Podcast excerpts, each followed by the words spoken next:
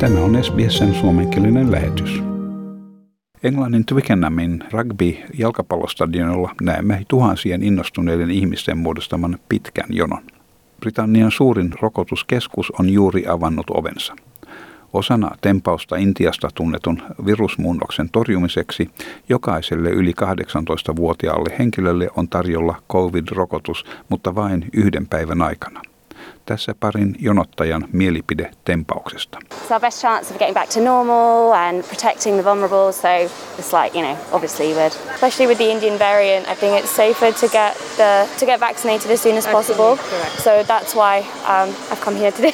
Japaniin saapui eilen tiistaina Tokion olympialaisten Australian softball-joukkue ajankohtana, jolloin japanilaiset kisojen järjestäjät ovat kasvavan paineen alla mielipidemittausten osoittaessa Japanin väestön enemmistön haluavan kisojen viivytyksen jo toista kertaa tai että ne peruutetaan kokonaan pandemian vuoksi.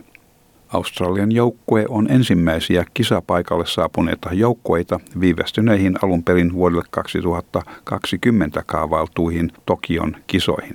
Singaporesta saamme kuulla hieman iloisempia uutisia maan pääministerin toimesta. We will know for sure in another week or so. Meanwhile, I count on everyone to keep up our efforts and stay vigilant. Please continue to stay at home, work from home if possible and go out only if you must. Pääministeri Lee Hsien Loong kertoo virusrajoitusten toimivan ja että ravintoloita ja kokoontumisia koskevia rajoituksia höllennetään kesäkuun 13. päivän jälkeen. Kyseiset tiukemmat rajoitukset ovat olleet voimassa toukokuusta lähtien.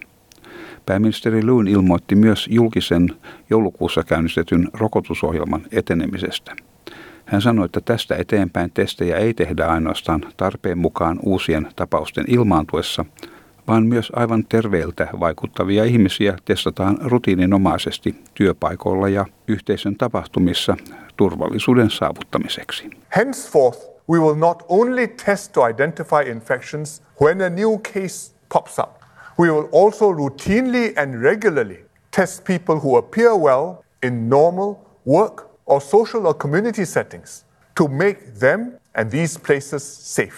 Pääministeri Loong ilmoitti myös suunnitelmasta yli 12-vuotiaiden koululaisten rokottamiseksi eilisestä alkaen kesäkuun koululomien aikana. WHO:n pääjohtaja tohtori Tedros Adhanom Ghebreyesus on kiitellyt jäsenmaita, jotka ovat hyväksyneet päätöslauselman, minkä kautta voitaisiin saavuttaa kansainvälinen pandemiasopimus. Tohtori Tedros sanoi, että tämä sukupolvien sitoutuminen tukee tulevien joukkotilaisuuksien turvajärjestelyjä. Hän sanoi, että tällä hetkellä taudin aiheuttajat ovat WHO:ta vahvempia. Ne myös esiintyvät useammin epätasapainossa olevalla planeetalla. At present, pathogens have greater power than WHO. They are emerging more frequently in a planet out of balance. The defining characteristic of the pandemic is the lack of sharing of data, information, pathogens, technologies and resources. These are the challenges we have been facing since the pandemic started and even before. Ministereitä WHO:n 194 jäsenmaasta kokoontui marraskuussa päättääkseen pandemiasopimusta koskevien neuvottelujen käynnistämisestä. Etelä-Amerikassa Brasilian São Paulon osavaltiossa massarokotuskokeilun tuloksena potilaskuorma on hälvennyt ja elämä on normalisoitunut. Läheisessä Venezuelassa maan hallitus on laatinut suuren mittakaavan toisen annoksen rokotusohjelman. Siihen sisältyy yli 60-vuotiaat henkilöt ja 75-vuotias Alicia Valdez oli satojen jonottajien joukossa Caracasin kaduilla odottamassa COVID-19 rokotusta. Tässä hän puhuu tulkin välityksellä. This is honestly a crowd. People have fainted here right now and so no, it can't go on like this. I've been here since 6 in the morning. I've had nothing to eat but water, bread and nothing else.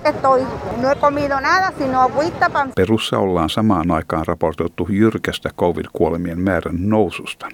Maassa on ollut yli 180 000 kuolemaa pandemian alusta laskien pandemian ilmenemisestä viime vuoden alkupuolella. Suomenkielisiä tietoja COVID-pandemiaan liittyvistä terveydenhuollosta ja tukitoimista on saatavissa osoitteesta sbs.com.au/koronavirus. Ja tämän jutun toimitti SBS-uutisten Sarah Chiala. Tykkää, jaa ja ota kantaa. Seuraa SBS:n suomenkielistä ohjelmaa Facebookissa.